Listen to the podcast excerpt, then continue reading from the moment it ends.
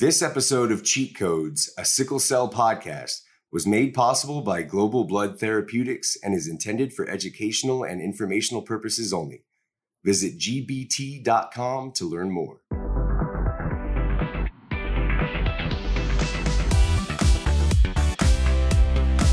What's up, Warriors? It's me, Dr. Z. And me, Dr. C. What's up, Dr. C? How you doing? I'm doing good. How are you doing, Dr. Z? Pretty good, man. It is January 20th. We are recording this literally on the day that we have a new president in this country. Five hours now. Historic day. I heard something that resonated with me pretty deeply, and I think you might like this. They said history is not always what happened a hundred years ago. History is also what happened last week, and it's also what happened yesterday, and it's also what happened an hour ago. And as such, I think that it's important to acknowledge that, you know, e- even what we're doing with this podcast and the topic that we're addressing today, I think is, is going to be important when people look back at this historically as a, as a moment in time where people started to recognize the importance of reproductive health and sickle cell disease. We're living through history. I love it, man. I love it. So we've got we've got Miss Teonna Woolford, she's one of my favorite warriors, um, who's really Amazing. just tack, Amazing. tack, I mean, really, I mean, just tackling reproductive health from all angles. Um, we have got Miss Christie VanHorne, a public health expert, co-host of Flow, a bloodstream media podcast, and um, you know, uh, talks a little bit about how how to talk to your doctor. Um, so I think I think we got some good stuff going on this episode. Good, yeah, for sure. Good stuff. All right, man. You, Let's get to it.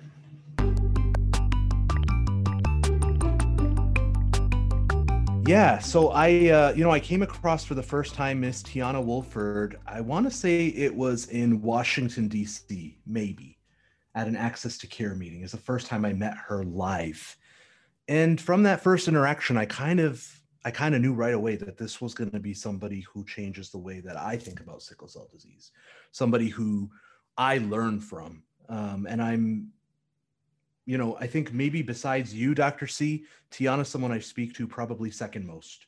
Um, and I've learned so much about sickle cell disease from her. I am so, so happy to have Miss Teonna Woolford on with us today. Hello, T. Welcome, welcome, welcome. Hi, I'm so excited to be here. I feel like this has been in the works for a little bit. Absolutely. Uh, you know, I mostly I needed to make sure that we had all of our sort of stuff together before we got you on. We, we need to do justice to your story and your initiative. So I think we got it together. And um, I think we're in a spot where now we can get the story out there and, and talk a little bit about you know your initiative. So I'm, I'm really happy you're here. Yep, me too. Let's do it. Let's do it. Let's start right from the beginning though. Tell us a little bit about your journey with sickle cell disease. Start with your genotype. How about that? All right, SS. You know, I, I was really fortunate to be born into a family that was somewhat prepared for what sickle cell could mean. My mom was um, a nurse and she had been studying sickle cell since she was in the fifth grade. She did a dissertation on it in nursing school and everything. So the only problem was she was told repeatedly by my father that he did not have the trait. And that's not a story that's unique to me as a warrior. Um, I hear that all the time. So, like, as a child, I did pretty well. I was not having a lot of VOCs. I did struggle with like acute chest pneumonia quite a bit. And it really wasn't until I hit puberty that things kind of started spiraling out of control. And it was just, I was transfusion dependent and I had a transfusion reaction that sent me into liver failure. By the time I was 16, I had both my hips replaced. It was just a lot going on. And my high school experience is kind of important to how I became the advocate that I am today. I went to a predominantly white school and they were unapologetic about the fact that they knew nothing about sickle cell. So I had to educate and advocate from a very early age so that um, the people around me could kind of understand what I was going through. And it was so hard. Um, I remember in 12th grade, I had missed like 60% of school. I was absent so much and my graduation, my high school diploma was on the line. It was just chaos. but um, I overcame all of that. And then when I graduated, you know, I just had this vision for myself, this other life that I wanted to live, but I couldn't because my body was constantly failing me. And that's kind of what led me to um, have my bone marrow transplant. How old were you at the time at that time when you approached this option of uh, curative therapy? So I first got approached about it by my hematologist at 18. And he was like, I just, I'm, I'm scared for you. I don't want to see you going like this. And we need to do something about it. So, you know, I got on to be the match registry. And like so many of us, I did not have a donor. So I kind of let that go and then it was actually one of my mom's nursing students who came to her and they were like, Have you heard about this protocol that NIH and Hopkins is doing where you can get a half match? And I didn't know anything about that. So I was so depressed and so desperate. So, you know, we went to this consult and I listened to some of the risk, and this beautiful picture was painted for me about you know, I'm scared if you don't do this, you're going to die. But if you do this, you're going to have a whole different life. I was ready to have a different life. But my hesitation was I've always wanted six children. Like I've been saying that since I was 14. And I knew that the risk with like the radiation and the chemo, I knew that that could potentially make me infertile. And I remember looking at the doctor and saying, I'm really scared. I don't want to be infertile. And he said to me, he was like, Well, I don't know why you'd be worried about this process making you infertile because with all the complications you've had from sickle cell, you're probably already infertile. And I told you, like, I, I was depressed and I was not as informed as I am today. So I really believed that. And um, I kind of lost hope. And then I remember doing like a little bit of research and trying to see if I could freeze my eggs before the procedure and the cost was just astronomical. Like there was no way. So, you know, we let that go. Fast forward to 10 years later, I got a call from my hematologist, Dr. Lydia Pecker. We had tested my hormone levels. And she was like, Girl, we never talked about this, but if you want children, we need to seriously have some conversations about fertility preservation. And I remember just going on Google and looking at grants. Every grant for fertility preservation was for women with cancer. And I emailed her that night in like the middle of the night, three o'clock in the morning. And I was like, okay, what if we get together and we start an organization and we just give away fertility preservation grants? Because there's so many of us pursuing these curative therapies. And she was really excited and she was super supportive, but she was like, I think we can do more than give away grants. Like that's just putting a band-aid over it. Let's try to change some of the policies. Let's try to change some of the laws. And then I went to a conference. One of my mentors, Dr. Kim Smith Whitley, was speaking. And she did this whole like hour and a half long talk about all these reproductive health issues with contraception and pregnancy and i just had no idea. It's such a such a big issue. I mean and we really don't talk about it in sickle cell disease for sure. Sickle cell disease and its effect on reproductive health is immense and very misunderstood. We talk about often the effect of for example the menstrual cycle on pain in sickle cell disease something that was published by um, Mike DeBaun, ourselves, and some other, and uh, Dr. Andra James, you know, a few years ago, Dr. C, right? Yeah, uh, two two years ago, maybe two years ago. Um, but we see we see young females with dysfunctional uterine bleeding, heavy menstrual bleeding in the context of sickle cell disease very frequently. And this is a really good segue to pull in another guest who we have on with us today. Knowing that we're part of this bloodstream family, you know, of course, Bloodstream Media has multiple podcasts in the space of health. One of the podcasts, though, is called Flow. One of the hosts of Flow is Christie VanHorne, who is a public health expert with a specific focus on some of these issues. So I want I want to I want to pull Christie in right here Hi, Christie. Hi, guys. How are you? Thanks for having me. Of course, it's our pleasure. So, Christie, tell us a little bit about, after hearing sort of a little bit of what Teonna just started scraping the surface with, tell us a little bit about what you're thinking. I have questions. I think that there's not, and I say this as somebody who's worked in both bleeding disorders and reproductive health. I do not think that there is enough information and support for those living with sickle cell. When I think about heavy menstrual bleeding, um, I have questions around what resources are there. I know for those with VWD or women with hemophilia, you know, they can take uh, contraception that helps. I mean, what resources are there out there for women who have sickle cell to help manage their their heavy menstrual bleeding and pain? It's a, a relatively young field, so there's just a little bit of research coming out about managing heavy menstrual bleeding and really a lot of times even normal menstrual bleeding, but that incites a lot of pain and, and other challenges. And I, you know, I think there's been a lot of use of Depo-Provera um, and a little bit of oral contraceptives, and there may be some benefits there. Um, but a, a lot of issues, and and then I think recently, especially, there's been a lot of concerns about fertility and um, both fertility related to sickle cell disease itself and to the treatments. So in Teonna's case, b- bone marrow transplant prep is you know very hard on the reproductive system, but even some of the medicines that we use routinely may have some detrimental effects on on reproductive health. So I, I think it's an understudied area in sickle cell and really is just starting to to get its due and get off the ground. I think because of things like what what Teonna's doing.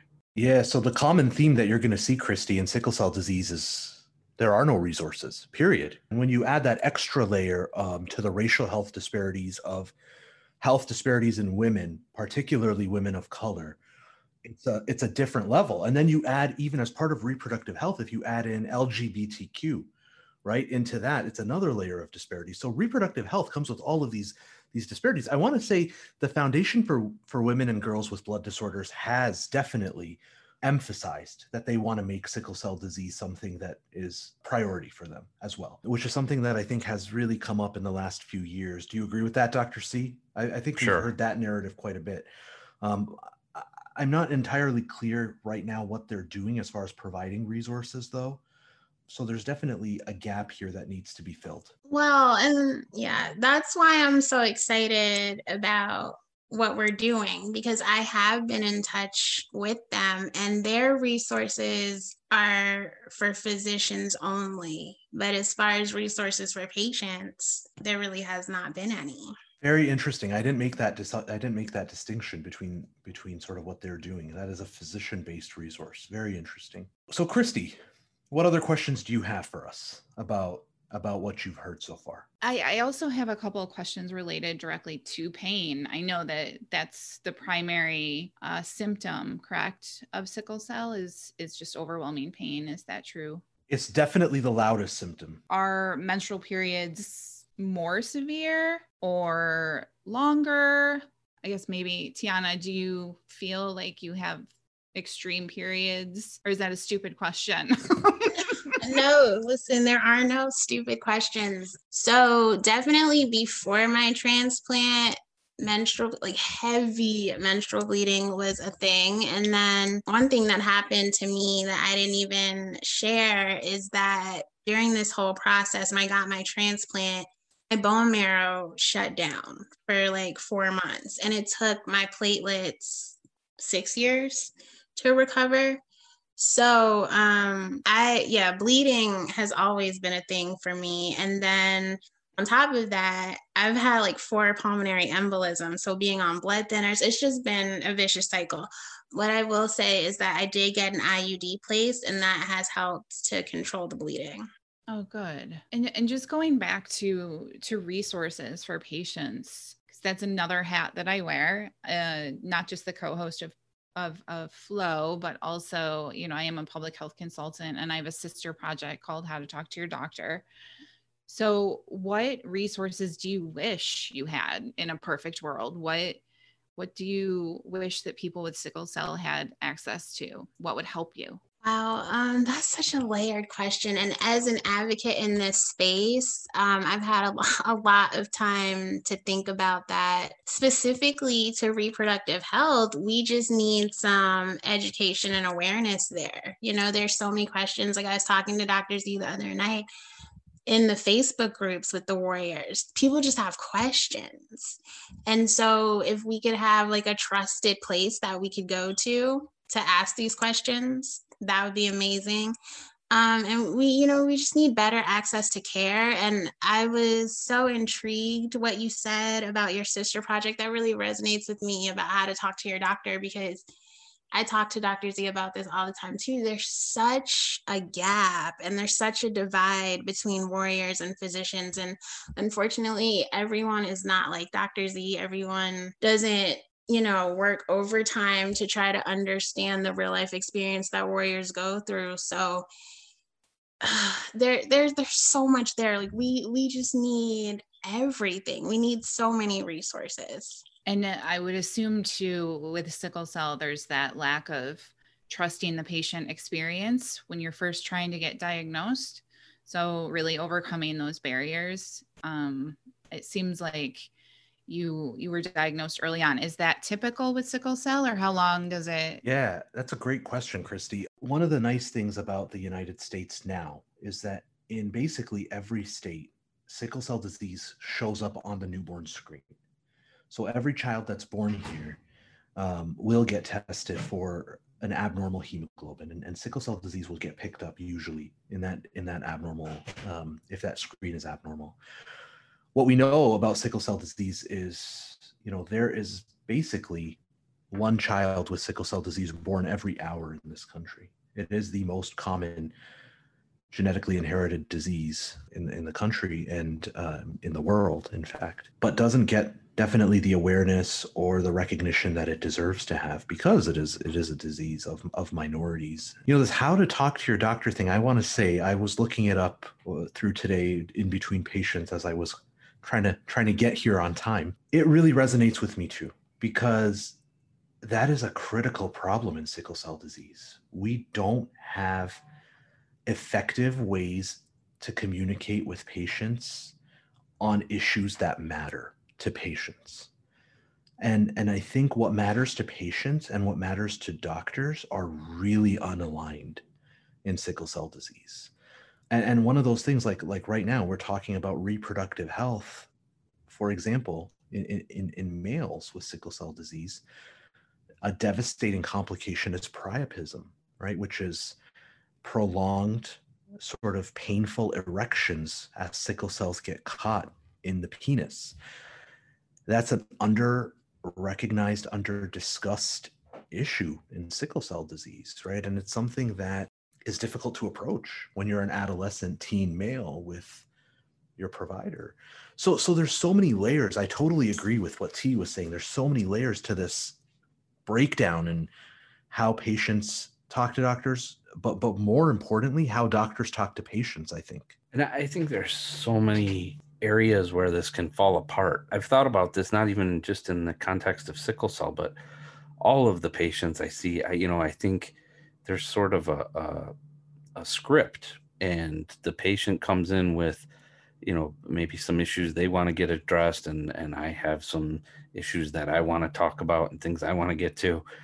But there's a lot of things that neither of us are going to touch on that really we could address and make things better but they're just not going to come up. And i, I think like infertility and, re- and reproductive health are are on that list you know, I think we'll talk about pain. We'll talk about your last hospital admission. We'll talk about the screening that you needed to do. But, uh, you know, a teenage girl probably doesn't want to bring up to me their reproductive health. And it's probably not going to naturally come up in conversation unless there's some real acute specific issue. So, so I, I, think a lot of things like that, and it's it's not specifically a sickle cell issue. I think you know I take care of bleeding disorder patients, and there are all sorts of issues that just never come across our our uh, our discussion. And I, I think you know maybe we need tools uh, to tease out where there are issues that we should talk about. You know, to me, the answer has been social media. Right. That that has been my tool that I'm trying to use to close the gap a little bit. Right. But there's not that many people who who sort of buy into that type of methodology. In fact, the father of modern medicine, Sir William Osler, you know, in the 1800s, suggested that doctors should be quiet observers and uh, be available in times of sorrow uh, to offer hope and you know just be bystanders. But but but I think that that that's rapidly changing because the way that patients process information it has changed. It's continuous. It's an ongoing process that really requires doctors to be engaged in to make sure that they don't become victims of misinformation, disinformation, all the stuff that's sort of floating around, this infodemic that's literally killing patients. I mean, we spend a lot of time in clinic trying to mop up the mess that social media has created in a patient's life right? You see that t as an advocate all the time right? You see conversations that are just spiraling out of control. Especially in this covid and vaccine world that we're living in oh my goodness so i'm curious christie about you know the sister pet project that you're talking about as a public health expert someone who's well renowned in sort of this type of arena what are how, how do we as sickle cell providers become better at this? How do sickle cell warriors become better at, at engaging with their physicians? What tips and tricks do you have? I think one of my biggest tips that is is very simple, but people have an aha moment when I talk about it is really setting expectations for your visits. So we all know we have limited time together, right? So prioritizing what's what's going on, thinking about it before you're before you go, um, I have a few worksheets to help people do this. How to, other things include, you know, how to describe my symptoms in a way that's going to help my doctor understand what's going on with me, writing down questions. And actually, another doctor that I work closely with gave me this idea, but she's like, if you feel unsure, and this could go to the embarrassment about, you know, the the pain that a, a teen could be feeling um, in his penis that you that you mentioned, and also just embarrassment about talking about you know menstrual cycles um, with your hematologist. But writing your questions down if you feel uncomfortable just handing the sheet to the doctor and going through the questions together it, taking the pressure off of having to say it can make such a huge difference and just really um, change that dynamic.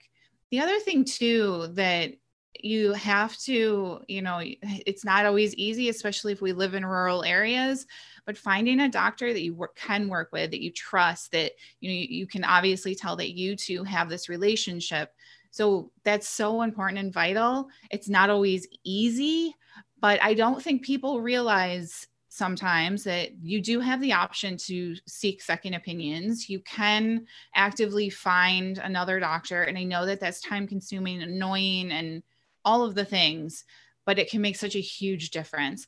Those are some of my top tips. Um, but I think, again, just those expectations what can I get done this particular visit? Can I have extra time with my doctor? so much of everything comes back to those expectations because then the doctor's not feeling like I'm not achieving what I need to, and the patient doesn't come in feeling already disappointed because they didn't get through what they wanted to. So I think that's part of changing the mindset. In a perfect world, we would change our medical system, but that's going to take some time. oh, that's fair. That's fair. T, have you ever experienced that? Have you ever experienced like what you needed to get addressed in clinic wasn't wasn't sort of like you had misaligned priorities you couldn't get out what you needed to get out and no but i'm i'm a little different um i i i don't good respect. i love hearing this actually. i don't yes! Yeah i i don't really like respect boundaries. So if i if i didn't get to say what i wanted to say um i will email you. I, I will call you. So um that that's just me. But as i was listening to you like those are really great tips. And before i was like this reproductive health advocate i was just a spastic advocate and trying to tackle everything in the community. And while we have you here i need your expertise to kind of give us guidance because it's i don't think it's necessarily that sickle cell warriors have a hard time with their hematologist. I think our issue really comes from the emergency room. and it's the doctors that don't know you and a lot of times what we deal with is like these misconceptions and these stigmas that we're drug seekers. And it's like when you're at a 10 out of 10 pain and you're expected to kind of prove yourself that's difficult. That's where the communication gap really is. It's like those er providers who don't know us. Yeah and i just want to piggyback off of something that was said earlier about you know intersecting identities. So is a, a, black person a gay person or if you identify as all of the above you're going to face more discrimination and more barriers when you attempt to get pain treatment. So you know i, I just want to piggyback off of that because it's really important to highlight that as well. Uh, I think something that you can do, I've seen other people with chronic conditions do this, is actually have a letter from their doctor so when they go to the emergency room, they're prepared. They have this letter from their doctor that says, I have sickle cell. I'm not a drug seeker. This is actually what's going on with me. And then offering, I actually just did an interview on, on my blog with a somebody who has severe VWD. And she was very forgiving in the interview that I did with her. She's like, I don't blame doctors that don't understand my condition, especially ER doctors, because they can't be expected to know everything. But at the same time, she's it's been challenging throughout her life because of the situation that you're describing. She has her hematologist available, the phone number available with her at all times. So it's kind of like a little to go, you know, not binder, but she has information to take with her that helps her advocate for herself when she's in the emergency room. Yeah, we've uh, you know we've always been of that sort of thought process that more information is you know the weapon you need to navigate through a hostile ER encounter. And and the truth of the matter is, I mean, we we basically just have to acknowledge that racism is completely intertwined with you know the the te- the tenets of pathophysiology that that sickle cell patients have you know, I feel like it's an important uh, sort of symptom. It's it's a it's a symptom of the disease that healthcare has that that really breaks down in exponential ways in the ER. I I think that you know, Christie, you've given us a lot to think about here as far as this lack of communication efficiency and some really good pointers and I and I appreciate that. I feel like we veered away from reproductive health. Yeah. So let's jump back to I want to I want to hear a little bit more uh Teonna about um SC Red. Now I I am involved in this organization pretty heavily at this point, but I'm going to still have you tell us what SC Red stands for because I don't want to get it wrong. Yeah, you know, we, we have had a time trying to name this organization. So um, I, I settled on SC Red and it stands for the Sickle Cell Reproductive Health Education Directive. And um, we're definitely going to be drifting from the education piece, but that was the best I could do. Um, so it's really my vision for this organization is to bring awareness to the reproductive health concerns. And like you were saying, Dr. Z, because even when I called you about this vision, I was talking about women and girls. And you were like, don't forget about the guys. So, you know, we're we're trying to bring awareness first and foremost. And then education for patients and providers. And then there's a huge advocacy piece to it. One thing that I will be heavily advocating for is fertility preservation, especially for those of us who pursue these curative therapies. Um, like I said, when I look at the cancer population, there's it's basically built into their protocols. We don't have that. And even these gene therapy protocols, I was shocked to find out that egg freezing and sperm banking wasn't a part of that. So there's a huge advocacy piece there. And then, um, you know, I've, I've brought some of the leading doctors into this organization who I hope will be able to drive research. You know, Dr. Z, it's not lost on me that I really went and sought out the biggest, most busiest names in this community, but Dr. Z is actually the chair of my board. So it's overwhelming a little bit for me because I was just coming into this because of my own infertility diagnosis.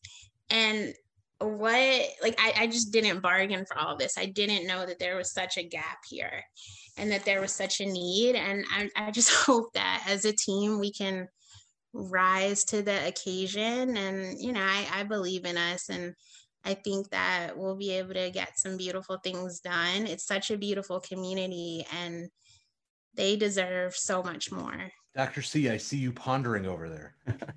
Oh, I mean, th- this is great. It is, uh, you know, huge unmet need, and and hopefully, curative therapies are going to become bigger and bigger. And um, you know, it, this is an issue for um, men with sickle cell related to sickle cell disease, and non-curative therapies too probably have an impact on fertility. So I think there's so much work to do here, and I'm excited that there's a group out there advocating and bringing resources and bringing attention and minds to the to the space yeah no absolutely i mean i think that we are um you know we like like i like i alluded to earlier i mean we have a population that's already ignored and and then you add these complications that are difficult to talk about um starting from delayed puberty right as a very serious and common effect of sickle cell disease to the heavy menstrual bleeding we spoke about to, to infertility to, to, to clots from oral contraceptives uh, lgbtq issues. This is this is going to be a really big undertaking t. Um, and, and yeah i mean and i know it started out as as not this but you have unlocked a really you've opened pandora's box. And and now that it's open it's gonna this is all gonna come at you um and us i should say um, right be- because i mean you know me and you have been pretty active on clubhouse and we i mean in that room the other day we uh, you heard the the issues that some of these warriors have the the concerns they have about their reproductive health. And we're talking about a hundred thousand people in this country who who are dealing with this uh, day in and day out so this is going to be a big task, but I think you're the perfect person for it. Thank you. I appreciate that. I appreciate that. I'm I'm excited. I like I said, I had no idea, but the support that I'm already getting, we're we're not even up and running. And when I tell you that I guess I've been kind of laying the groundwork for this organization before I even knew it. So, you know, I spent a lot of time at rare disease conferences, health equity conferences, and I have people from other disease populations who are like, how can we get involved? So, you know, and, and that we need that. It's going to take all of us. Like I need buy-in from everyone. But you know, I was I had a little moment last night that was pretty powerful. I was talking to somebody else who's about to undergo a bone marrow transplant. And she was just talking to me about how she's given up on the dream that she'll have biological children of her own. And it, it's exciting to me to be able to get this organization off the ground. And it's literally inspired by the children that I don't even have, that so many warriors don't even have. And I think that that's a really beautiful thing. Absolutely. Very, very well said. So so T, I, I guess as we're as we're coming to a close here, and and um and Christie, we um you know one thing that I definitely want to leave Warriors with is an action item. So what can listeners here right now, Warriors, physicians, first T do for SC Red, and then Christie, if sickle cell warriors want to hear more about what you're doing with your work, how can they find your work, participate?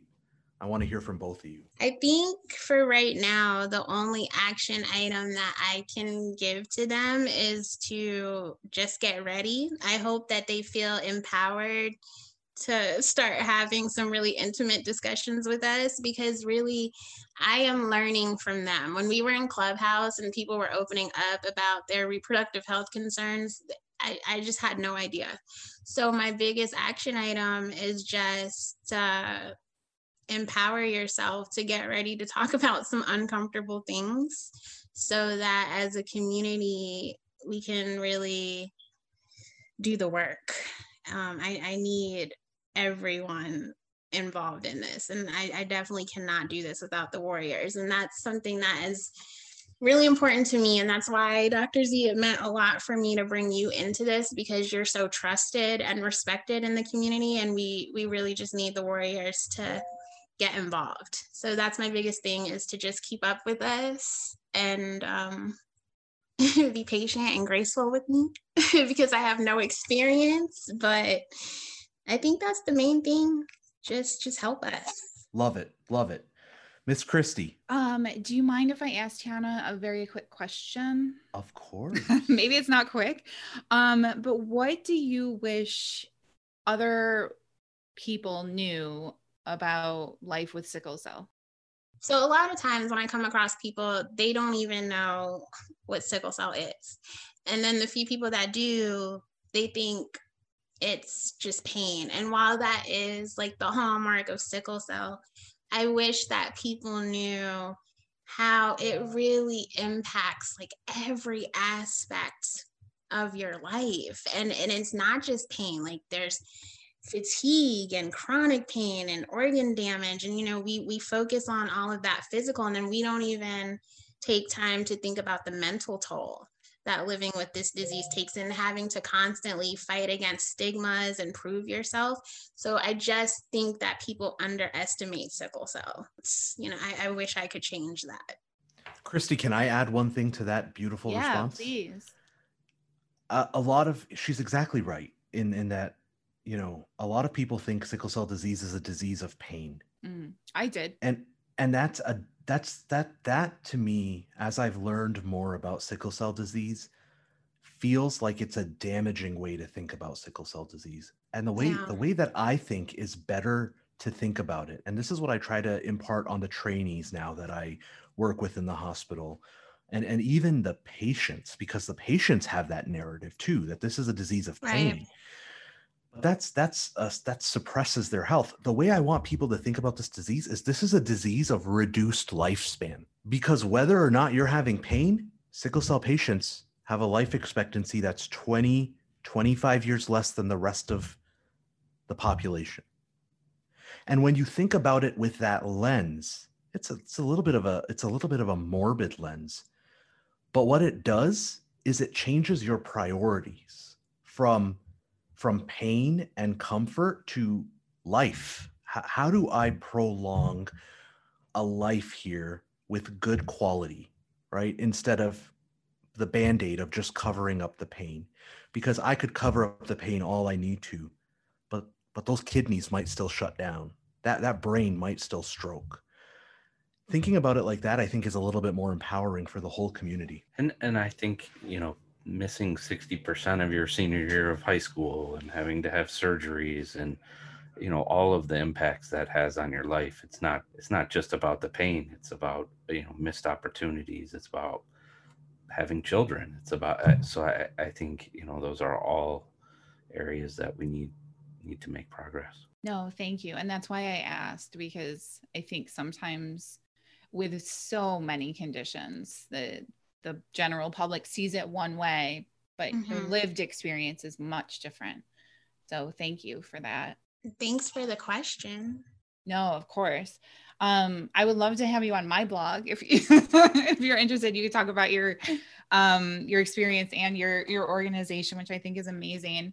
And of course, I would love for people to tune into Flow. We have new episodes out every second Thursday of the month. Very first episode was just released this month. Um, in February, we're going to be talking about what is abnormal. And then uh, in March, we're going to be talking about what is disordered. It's some really good episodes coming up.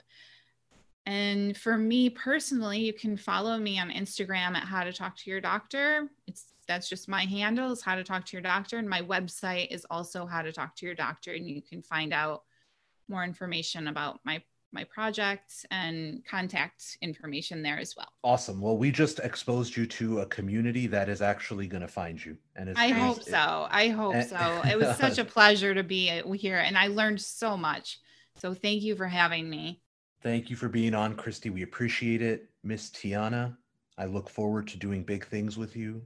Absolutely. We appreciate your presence on the podcast, and uh, you know, both of you are probably going to find some some more invites coming to your inbox soon uh, to to reconnect and um, have some more conversations. thank you both so much. Thank Such an so important much. topic.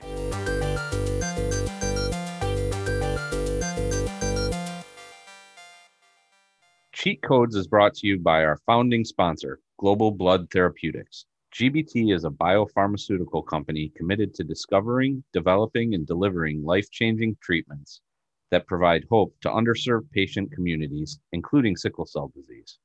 GBT is grounded by a mission driven culture and built with a team of experienced and passionate people committed to making a difference in the communities it serves. Cheat Codes is grateful to GBT for sponsoring today's episode and serving the sickle cell community.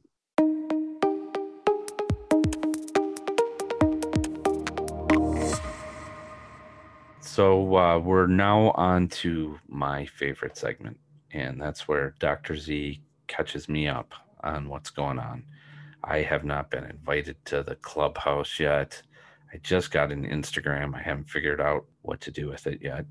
But uh, Dr. Z keeps me up to date on what's happening. So, Dr. Z, what's what's going on in your uh, in your TikToks? The first thing I got to tell you, man, is Clubhouse, as it stands right now, is a iPhone only app. I got five invites yesterday to send out, and I was gonna send one to you, and then I, re- I realized that you you gave up the fruit. Yeah, I'm off the fruit. Also, I think it would be a little bit wasted on me. I, I think there's probably people you would invite who would use it more. Maybe, maybe. So uh, let, let, let me, you know, I, I know that I told you that I had a vision for how this segment would go today. I'm going to change it up a little bit on you. All right. I'm going to I'm going to talk about an experience I had in clinic. So, while talking about a new therapy with a patient, maybe a month ago I had discussed the therapy with them. They did the homework that I assigned. They took home the information, they read the information, and then they came back and said, "No, I don't want to start this therapy." And I said, "Oh, okay, that's that's fair. I, I, I respect that choice. Can I ask why?" And the mom of this patient said to me, "I looked at the side effects of this drug, and the side effects of this drug say things like headache, chest pain, fatigue, pulmonary embolism, abdominal pain. She said, My child already has chest pain, already has abdominal pain, already has headaches. Why would I start a medication that has these side effects? I, w- I thought that would be an interesting conversation to have because I think it's worth clarifying what adverse reactions in clinical trials mean. I worry about this a little bit because I think when you see that, and especially sometimes there are really bad ones on there, right? There are some really bad, you know, scary side effects on there. I think it would be easy to look at that like your patient did and say, man, that doesn't sound worth it. I think the thing that people need to realize is, you know, when when we do these trials, we capture everything. We're seeing patients very frequently. We're asking them what happened this week. We're asking them, you know, did you have this, this, this, this, this, this, this? I, you know, I saw a great Twitter post the other day that I think highlights the point that that we're discussing here. So it was a list of side effects from the coronavirus vaccine, and it said 35% fatigue, I think 4% fever, 12% diarrhea, on and on. I think Yeah. forty percent headache. It was uh, you know uh, high numbers and all sorts of side effects. Yeah, yeah. And it said, "Would you take this?" And then it said, "Actually, this is the placebo arm." And so I, you know, I I think people have headaches all the time. People have diarrhea sometimes. People, you know, they get urinary tract infections. All of those things. If you're not on a drug trial, you, you had some diarrhea, you had a headache. If you're on a drug trial, that's now potentially a side effect of the medicine. It doesn't mean that it is. So, in a lot of trials, we have a placebo and we have the medicine. And that's helpful because sometimes you have, you know, 20% headaches, but the placebo also had 20% headaches. And you can say, well, that's probably not from the drug, just maybe 20% of people get headaches. But the, the hard ones are, you know, sometimes rare bad things happen. And, you know, somebody gets in a car accident. Well, that's probably not from the drug. We can say that. But sometimes people have a stroke and they were on the medicine. Was it from the drug? Hard to say. You can't really say. Right. But sometimes people have strokes who are not on the medicine. And even just one patient on the trial has something like that. That's in the package label. and it's a potential side effect of the drug. That's not to say drugs don't have side effects because some of them do have side effects and some of them have serious side effects. I think it's really easy to get scared off by by that kind of list. So so what did you say to this patient? You know, we we we basically went over a lot of those a lot of those principles that you just discussed. But like one of the things that we talked about was a new drug, a new therapy, for example, that is quote unquote natural. Uh, you know what I'm talking about. Everyone else knows what I'm talking about. Then we went over the adverse events, and she said to me, Well, if this is natural, natural products don't have side effects. Why does this have side effects? So I gave her the example of peanuts. And you tell me what you think about this. I said, if peanuts were a drug that were being rolled out as a therapy, and you looked at the adverse events, it would say 10% of people had serious anaphylaxis and allergic reaction. 5% of patients choked and required removal of the peanut from their, their their their lung. You know, natural products, the goal of natural products is whenever I, I laugh a little bit when I hear about that.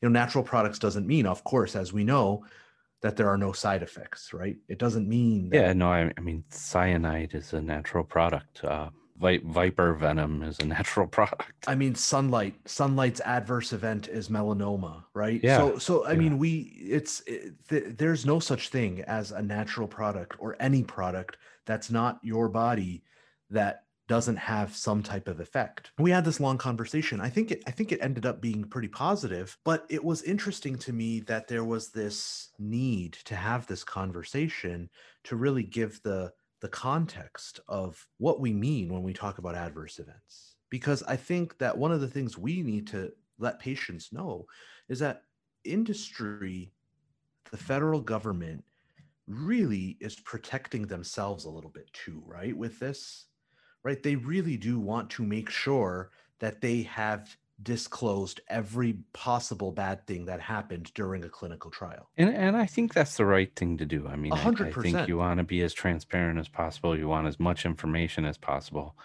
But I think what, what the result of that is sometimes what you're talking about, which is you know you look at the the side effect profile and it's hor- you know Right. long and you know they have that guy at the end of the advertisement on TV who says a million things really fast. Yeah, I mean, we want that type of transparency, but I think it's I think it's mandated upon us as then the physicians to help our patient navigate that. Absolutely. And and I think, you know, sometimes even for us that takes experience. So I, I think, you know, sometimes a new drug comes out and we maybe weren't part of the trial. We don't have a lot of experience using it. And we look at those side effect profiles and think, hmm, I don't know. But then I think, you know, That's you true. start to use it. And, uh, you know, I, I think another important point is for most medicines and most of those side effects, if you start to have them, you can stop the medicine. It's not a one way decision. So if you're taking a medicine and one of the side effects is diarrhea and it's giving you diarrhea, you know, there might be some things you can do to make that better. It might go away with time, but you could also say, you know what, this diarrhea is awful. I don't want this anymore. I'm going to stop the medicine. So I, I think for a lot of the, you know, common side effects, headaches, diarrhea, fatigue, it's potentially reversible. You just stop the medicine. And, and so if you get those, then then stop. I think some of the big scary ones, some of them are real, but a lot of them are just, you know, a bad thing happened. There was uh, COVID vaccines. There was a transverse myelitis. Right. This is a pretty rare thing. Could it be from the vaccine? Absolutely. Could it be, you know, somebody's got to get that. There were 30,000 people on the trial. Coincidence? Possibly. They got to look into it. If you start to see a bunch of, you know, some rare thing that doesn't happen very often, you see a bunch of them in the trial, then, you know, maybe it is from that. But if you just see one or two of them, it's hard to say. And that's got to go in the package. That's got to be something we consider. I, I think when, as you consider it, you also have to consider that it could just be random chance. Awesome, man. Well, I wanted to just, you know, I wanted to run this by you. I had a, you know, I thought that this was an interesting conversation, and I think it's one that mandates a little bit of attention uh, and maybe a little bit proactive attention as we go forward. Good, good. That's what's happening.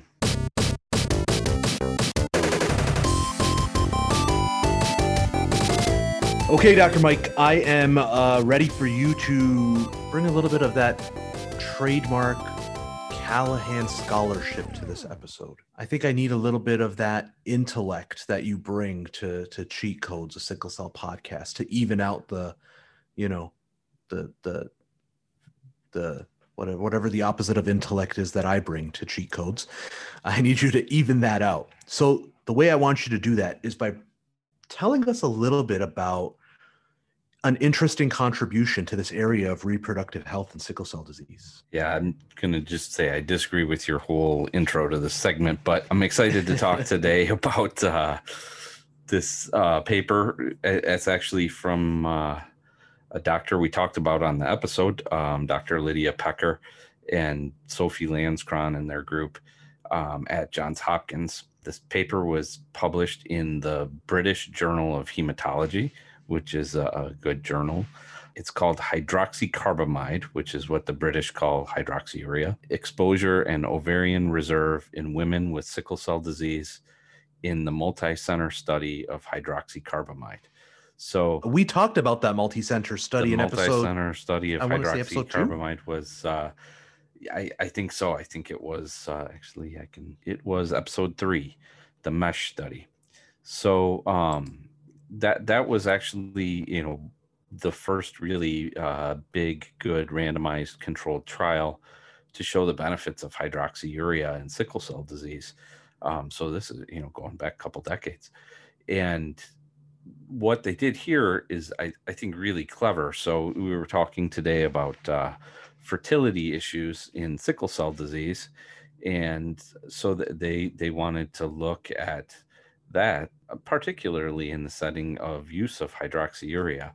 And so the, the patients who were on that uh, mesh study had blood samples collected and they froze and banked a lot of those blood samples to keep for future future studies and so this is one of those studies so th- this is uh, what we call a retrospective study. They're looking back, but they're also uh, measuring things in samples collected from those studies. Now, unfortunately, you know these are precious samples, and they get used for different different questions. And there weren't any from the original study, but there were a lot of samples from the continuation study. So after the study stopped, they continued to follow the patients um, and collect samples annually um, and information to look at you know long-term safety and efficacy of of hydroxyurea you know how well it worked over time were there any new side effects that they saw over time? And they collected samples at those time points. And this is really important because this is like what gives us confidence to have conversations about hydroxyurea when we talk to patients right? These types of absolutely. Studies. these kind of because you, you know it's there's different ways you can collect information but one of the best ways is a randomized controlled trial and you're often limited in that to a small time period but with these follow-up studies you can continue to see what happened to the people who got randomized to nothing or randomized to your drug over a longer period of time.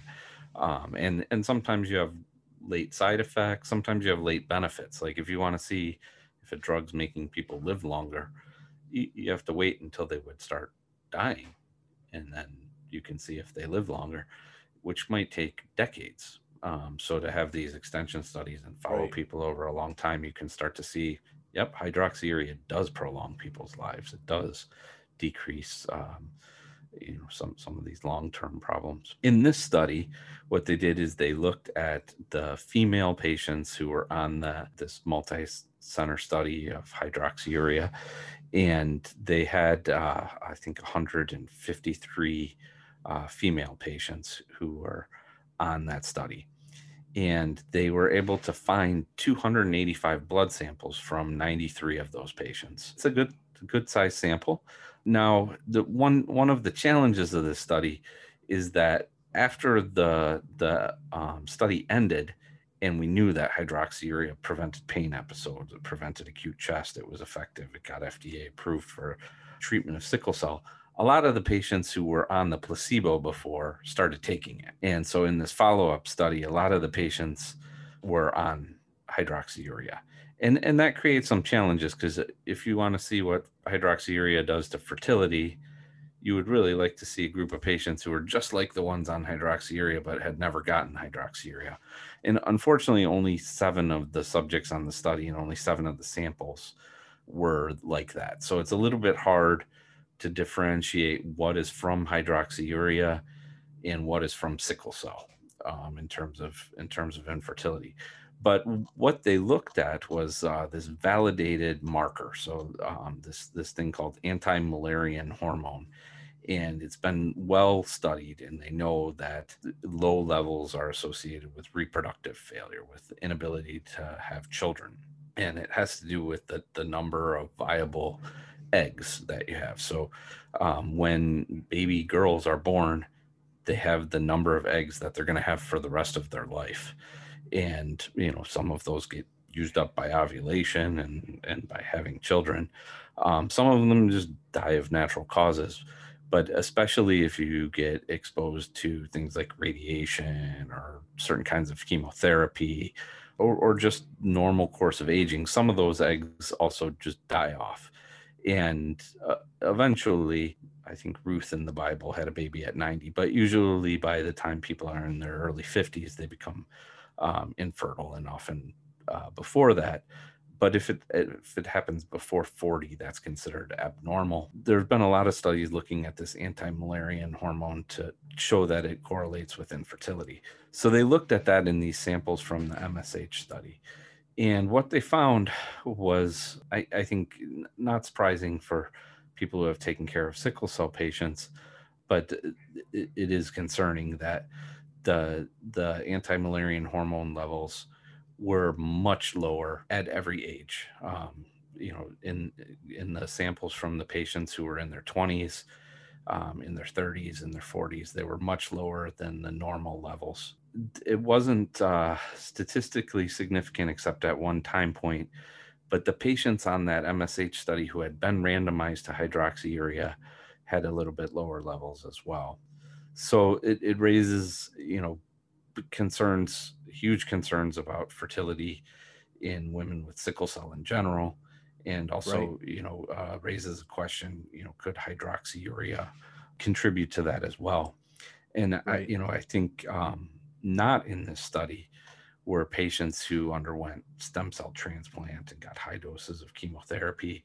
And I, I think, you know, there's a lot of other questions that you, you can't answer with this kind of data but that you would like to know, you know, what predicts uh, these fertility issues. And but it was clear that even in in uh, um, 25 to 30 year old age group, there were uh, patients whose eh, um, anti-Müllerian hormone levels correlated with likely infertility that you wouldn't see in the normal population. Um, until people were in their 40s. I, you know, I, I think we we talked today about how this is a, you know a, a whole new field in sickle cell.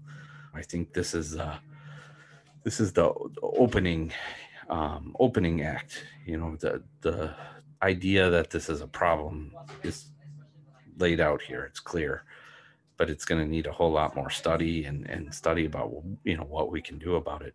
But I, I think really uh, um, an outstanding paper, really thought provoking, and, and really opens up a lot of a lot of questions that need to be addressed. absolutely i mean hats off to dr lydia pecker and her group um, for bringing attention to to this issue you know I, I, think one thing that this has reinforced for me is having honest open discussions about medications when we initiate them right it's uh, i think sometimes we suffer from being a little paternalistic in our approach to patients with chronic diseases where we feel like as physicians this is what's best for our patients and this is what we're going to offer them. But the actuality in that is you know like like what i alluded to earlier we might not have the same priorities as as our patients right? To to our to our patients maybe having a baby is more important than living to the age of 65 or 70 right? And and that's that's a decision that a patient should get to make um, so you know, yeah, I, applaud- I, I I totally agree with you, Doctor Z, and I I think you know it's so important to have these open conversations and really lay out all the information as honestly and as completely and as uh, even and fairly as we can, and and really not come with an agenda and and really put it into the context of what our patients' life choices and goals and are, and and how these things can you know help or, or hinder that I, I think though too we we have to be careful. I I think whenever there's a study and you know here I, I think there's an implication that maybe hydroxyurea has fertility issues I, I think that that can be a real thing. I think though we have to we also have to have some humility and say we don't know how much. This may or may not be really clinically important. If you're healthy and you and you have maybe a little bit less anti-Müllerian hormone maybe you're more likely to have kids because you're healthy because you're on hydroxyurea as opposed to somebody who wasn't and and maybe their anti-Müllerian hormone is better but their overall health is not as good and and so they're you know have more fertility issues. So i i think you know this is a opening act it raises a lot of questions but i think you know we also have to take all of these things with you know through the proper lens and and consider the whole picture and and you know, unfortunately, we don't know everything. We know what we know, and and I I think you know this is a really important conversation to have with patients. And this is the beauty in science, though, right?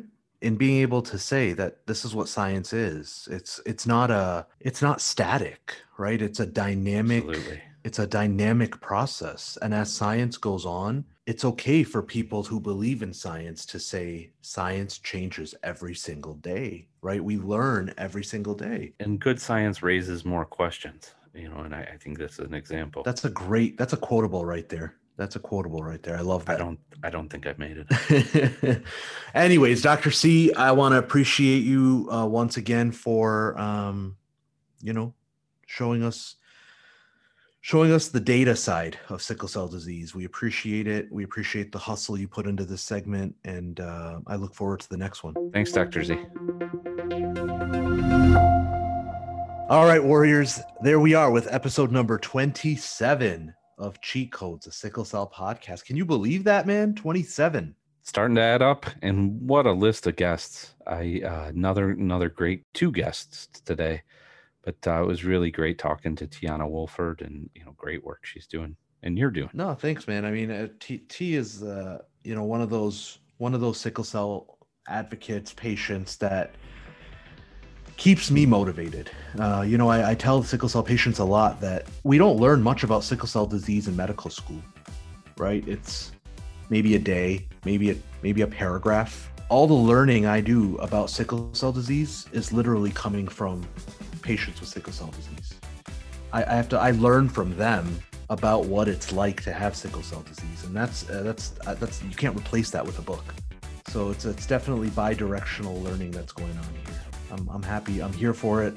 I, I love the energy, and it's energy that I want to keep in my life. So uh, that's how I feel about Miss Teonna Woolford and uh, the, the initiative that, that she's working on. Dr. Mike, it's been a pleasure.